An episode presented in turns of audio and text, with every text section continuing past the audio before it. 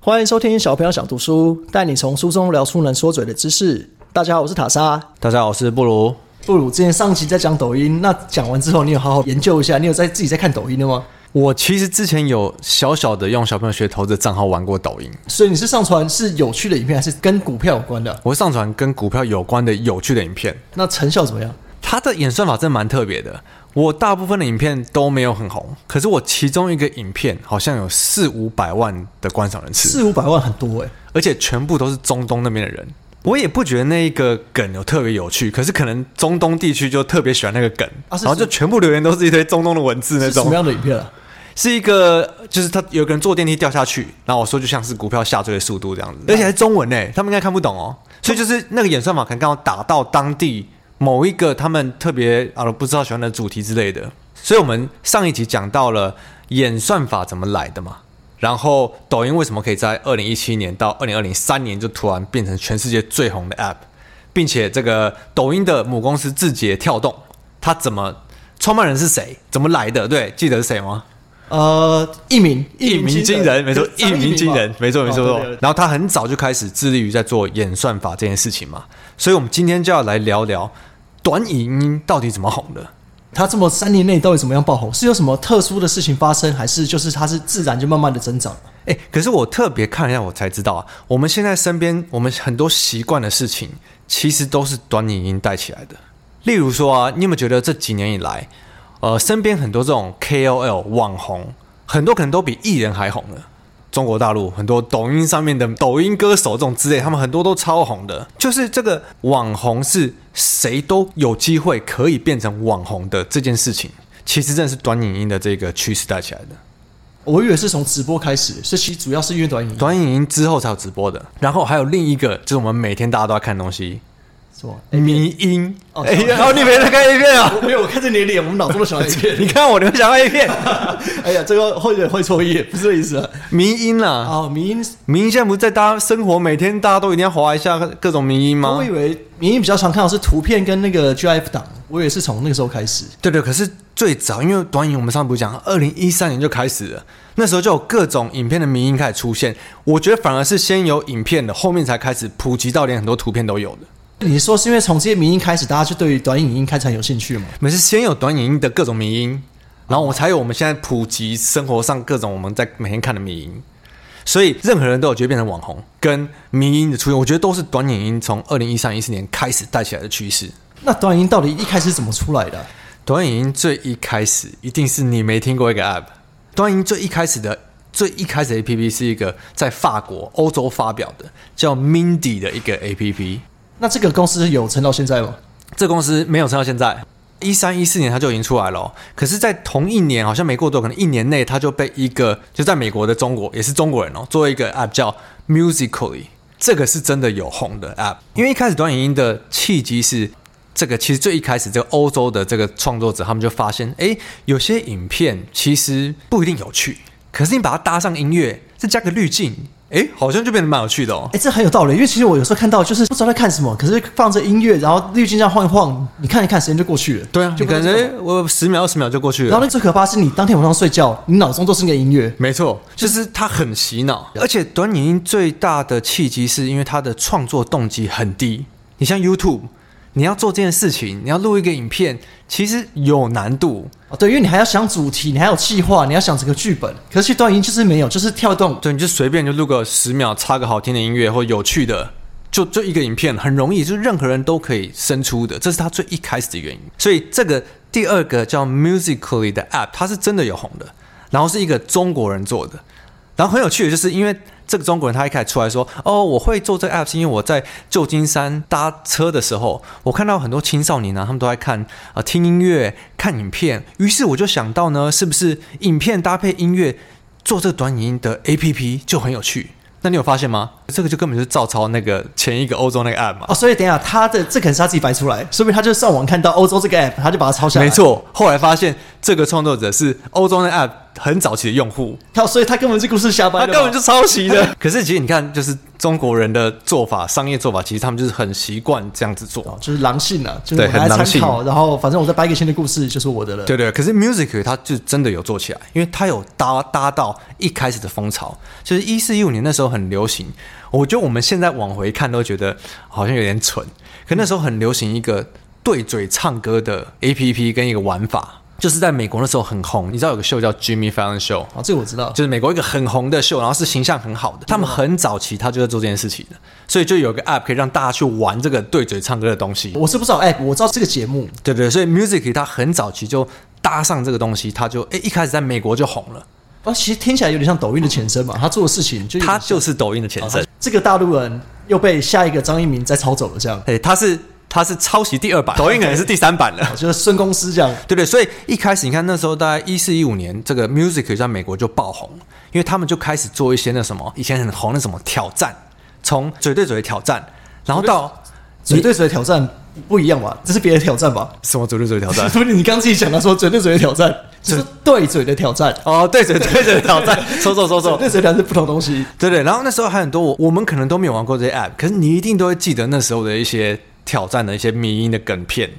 例如说，呃，有一个女生很喜欢玩的，就把自己扮得很丑，然后突然把荧幕遮住，一拉开它会变得很正。哎，我现在到现在还有在看到、哎有吗？现在还很多、现在啊，还是很多啊那个是从一五年就开始红了。可我比较喜欢看的是说，他那女的把很正，然后他把荧幕遮起来，再一出来卸妆变回原本的样子，我觉得那个比较哦，好还有这种啊，对那那对是因为是很很后期啊的。对，但后来很多改版，一开始因为那个叫做什么 “Don't Judge Challenge”，叫做勿以貌取人的 challenge，所以那时候很流行在年轻就是青少年的当中在玩这个挑战，我觉得这个是谁来拍都做得到的事情。对不对？所以这个挑战到那时候就让 Musically 这个 app 变得很红，在美国爆红。那时候好像是有几千万的活跃用户在玩这个 app。亚洲算是跟的比较慢嘛，因为其实还是只有我不知道，因为这个 app 在台湾或亚洲有人在用吗？亚洲很少，那时候主要都哦在在美美国国，因为那时候其实 Musical.ly 的团队有想要来中国发展，但是他发现大陆的青少年没有时间拍这些片，然后补习哦啊，干嘛？要么打工，要么补习对，然后相相对他们又不像美国的青少年这么有创造力，这么有创意，可以拍很多有的没有的东西，所以在中国根本做不起来。然后在美国真的红了，就有各种的很多挑战啊，像还有一个叫什么哈林摇，你记得吗？花莲我记得那个全世界都在拍，对，就是你现在回去看，觉得哦，好像有点蠢，可是那时候真的超红的。在那个风气之下，你身边都在做的时候，可能会觉得有趣了，可是就是你回去看就是黑历史啊对对对对，然后还有什么冰桶挑战，这个我以前还做过。啊！可冰桶挑战我觉得比较不一样，是它有点公益的对倾对向，对，就是给渐冻人的嘛，你要么就是做这个挑战，点三个你的朋友，或者是你捐款，或者是你点再捐款。然后我记得很帅，是金城武他做他破完自己以后说，就到我这边为止，不用再点下一个。我觉得感金城武超级帅啊、对，所以这个就是把整个联谊带起来的，这大家都在做这件事情。因为之前就是在社群上面做了很多互动嘛，对他可以帮助你去找可能很久没见的朋友，或者你想要跟他联络的人做的互动。对，而且重点是这一个当时红到它不止在 Musically。F B I G 就是各种所有的平台，因为我们那时候 Music 是给年轻人用的，我们老实说没有用过嘛。对，因为你说这个活动是从那边开始，可其实我是在 FB 上面看到了，对就可能是比较后面那一波我才知道了。对，我们是被它已经流到各其他平台上才打到我们的，因为我们不是 Musically 的用户哦，。可是其实你这样讲，我才知道原来这是从 musical 里开始，就等于对是抖音带起来这些迷音，或者说这些算是一些挑战。没错，那为什么我们这个年纪啊，我们现在三三十几岁嘛，为什么我们对短影音的崛起没什么感觉？对抖音我们也没有用过，因为啊，最一开始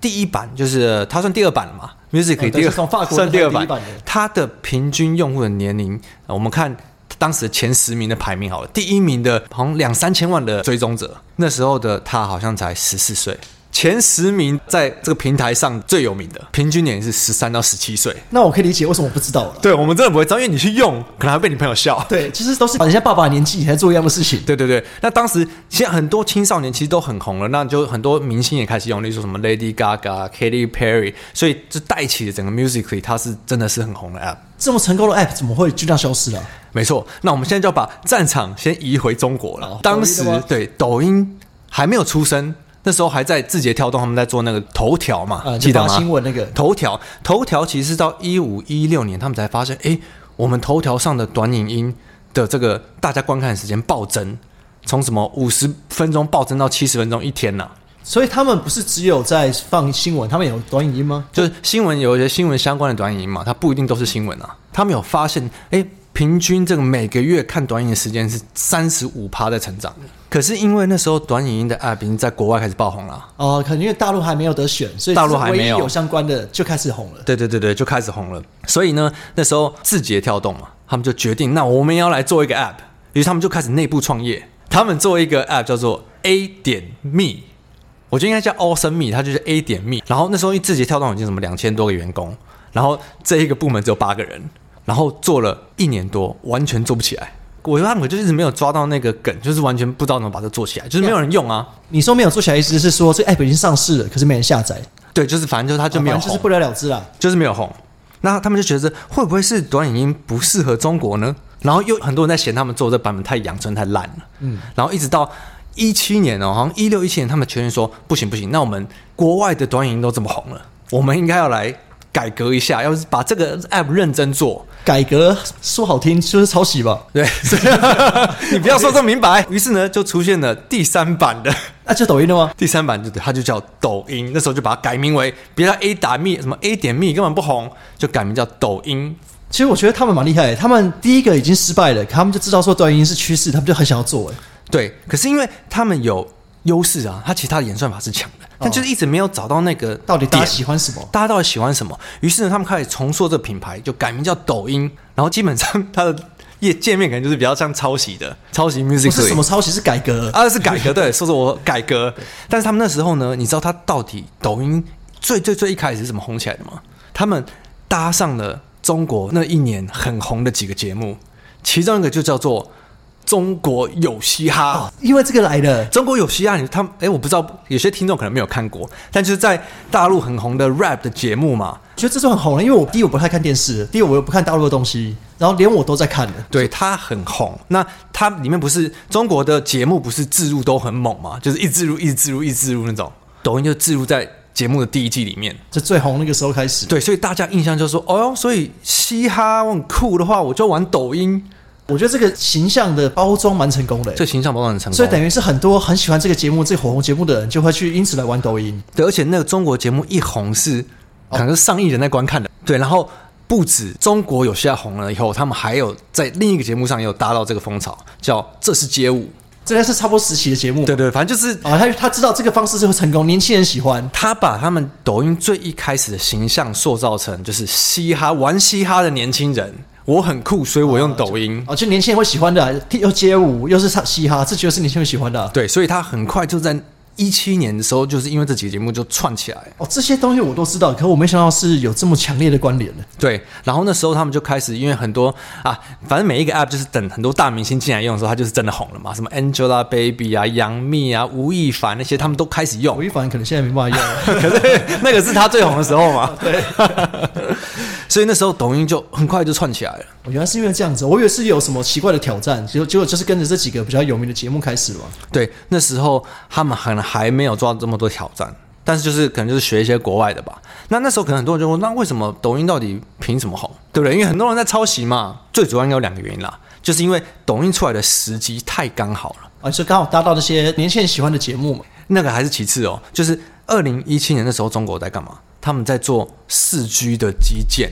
他们这么晚才开始嘛？他们那时候就是那时候开始成熟。哦，所以你说像之前可能没办法这么红，是因为他们的说不定是手机的网络没办法随时都可以看。，对，其实二零一三年微信就曾经想做过算是短影音短影的，可是他们没有做起来，因为太早了。哦，因为大家没有 WiFi 就没办法上网，就不不会像我们现在随时在路上 看。这你可能还跑，还要还一转一转对，一你想转。看抖音，你还要先去一个店家去偷一下 WiFi。对对对对对，哦所以他们那时候搭到的那风潮是刚好基建都已经完全、呃、已经成熟了，然后另一个呢，就是他们有母公司字节跳动的资源，他们演哦算法已经很成熟了，所以他们只要内容一够，演算法一搭上来，哇，那个就是马上就开始疯传哦，。这就是万事皆备只欠东风。东风对就那个基建，四句一来就丞相起风了，这样。没有丞相起风了，而且一鸣张一鸣，他又是很早就看到这个趋势，就刚好他做这件事情的时候是已经起风的时候了，就是就是你的放风筝系列，就是刚好风最大的时没候。错，风最大的时候。那就讲到了、Musical.ly 后来跑去哪了？哦，对啊，那不是大家都做的很好，那怎么就消失了？ Music 其实一直都做得很好，一直到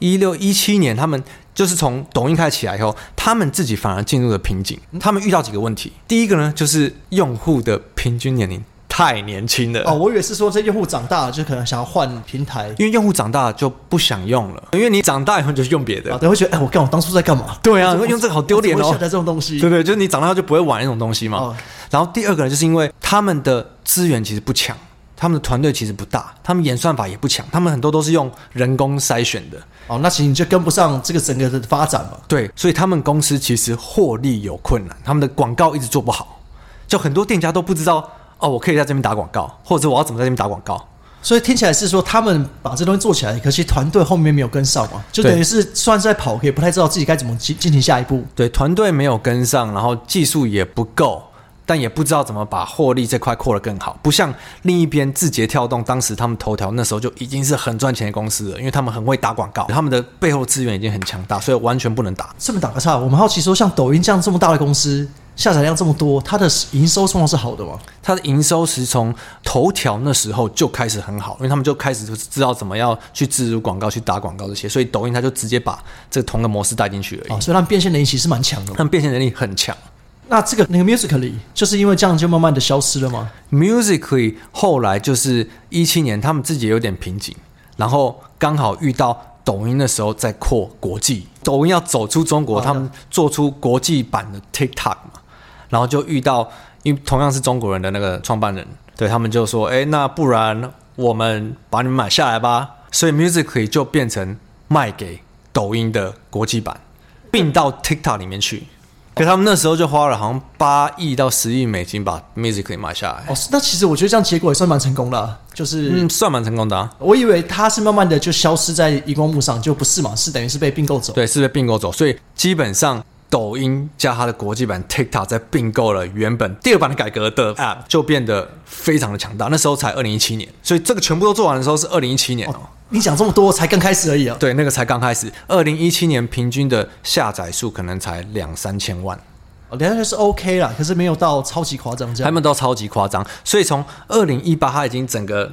版图都已经完成，所以他要去打国际杯。他们开始做什么？就是内容，他们是走产品全球化，然后内容在地化。在日本就是玩日本的，在印度就是玩印度的。然后他们就是有一个很强的演算法，对，这很早，我第一上集就在讲这块嘛，他们怎么这么早就开始做演算法这块？所以每一个人，我的 T 大打开跟你的 T 大打开，可能打出来的东西都是不一样的。对，而且他们做的很成功的是，我打给大家喜欢的东西，已经包括不管是电影啊、运动啊、fashion 啊，就是所有各个层面的东西，不像 music 一开始就一直卡在他们只有青少年跟青少年喜欢的东西。等于是我所有想看的东西都在上面就好了，我也不用其他 app 嘛。对，必须说跟我想象的抖音不太一样，我以为抖音就是纯粹只是唱歌跳舞而已，就没没有想到是有这么多生活上其他的东西，对连运动都有。从那时候开始就有，所以他们从一八年就是用喷射机的方式成长，一八年到二零二零年，他们的下载数就已经平均来到三亿了。对，所以就是已经爆发。所以为什么他们在三年内就变得最红？那在这几年以内，他们又发展了更多的这种挑战系列。你记得还有很多什么踢瓶盖，记得哦吗？还有一个很红的，就是你车子开到一半，你下车跳舞。哦，我看到 Kiki，对对对 Do you love 对 me 对，那个、啊。对我知道那个，这个也爆红啊！这些都是 TikTok 以后的，就二零一八年 TikTok 开始发展各种迷音种，有舞蹈迷音、挑战的迷音、滤镜的迷音、概念的迷音，就各种迷就你音。想玩什么上面都有。对，所以这是我们为什么现在这么习惯这些迷音的东西，就是 TikTok 它从一八年开始拓展这版图的时候，一个一个弄出来的。所以其实我没有在用 TikTok，也没有在微信，可是其实我喜欢看民意的东西，这个也帮了我很多嘛，因为就我是都从这边来的嘛。你记得你在 FB、你在 IG，不是很多东西影片跑出来，下面都是那个一个啊？对，很多了，很多 TikTok 的那个标志的对影片吗？啊，就是从那边转过来的意思。对，所以你看，我们我们的年纪，我们就算不玩 TikTok，其实我们的生活早就已经被渗透了。而且很多就是可能，如果说比我们年纪再大，一些爸爸妈妈，这不懂自己小孩为什么这么爱玩 TikTok，为什么自己都不懂，就是因为这样，因为他们一开始年龄层就是低的。可我觉得现在好像年龄层越来越高欸诶、现在我觉得还是相对还，因为你还是不会去用 TikTok 啊。因为我年纪长得更快啊。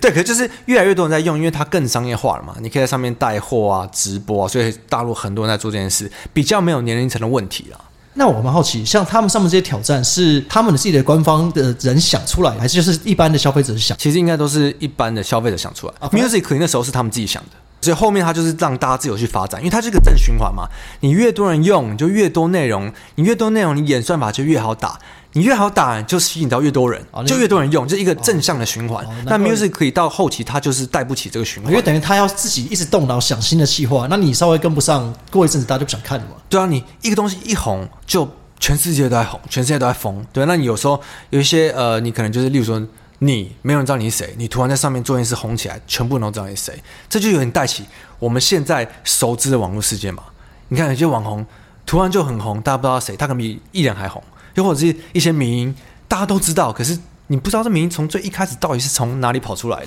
所以这是短影音影响我们生活这么多。其实我你听这集之前，搞不好你根本不知道，是啊哦、我们生活完全是已经被短影音渗透了。因为其实我自认啊，我本来在听自己之前，我会觉得我不是一个很沉迷短影音的人，然后会发现其实，哎、我很看到很多其实都是跟短影音相关的，超级多，对其只实是都是从这区都出没有来的发。现而已。而且抖音从一八年他们就开始起飞嘛，起飞他们越来越多钱了嘛，所以他们之后基本上就是用砸钱的公式，一直一直打广告，一直打广告，然后他们先雇了 YouTube 的前高层来当区总经理，然后再来又雇了什么 Disney 的前高层来当执行长，就是一直挖钱找很多人来做这件事情。就很有野心啊，因为毕竟现在资源很多，他们想再做更大嘛。对，所以在美国的很多节目，他们都自己开始讲 TikTok 这个东西，就是没有广告的状况下，什么 Jimmy Fallon 啊那个秀嘛，又又讲嘛，还有那什么的 Ellen Show，就很多这种最红的一些电视节目都在推 TikTok，所以它就整个就是在几年内整个就是爆红。对美国说要禁这个怎么禁得掉啊？这怎个么说一般的民众都这么爱用，你突然说美国有个这么自由的国家要把它禁掉，这个民众不会反弹吗？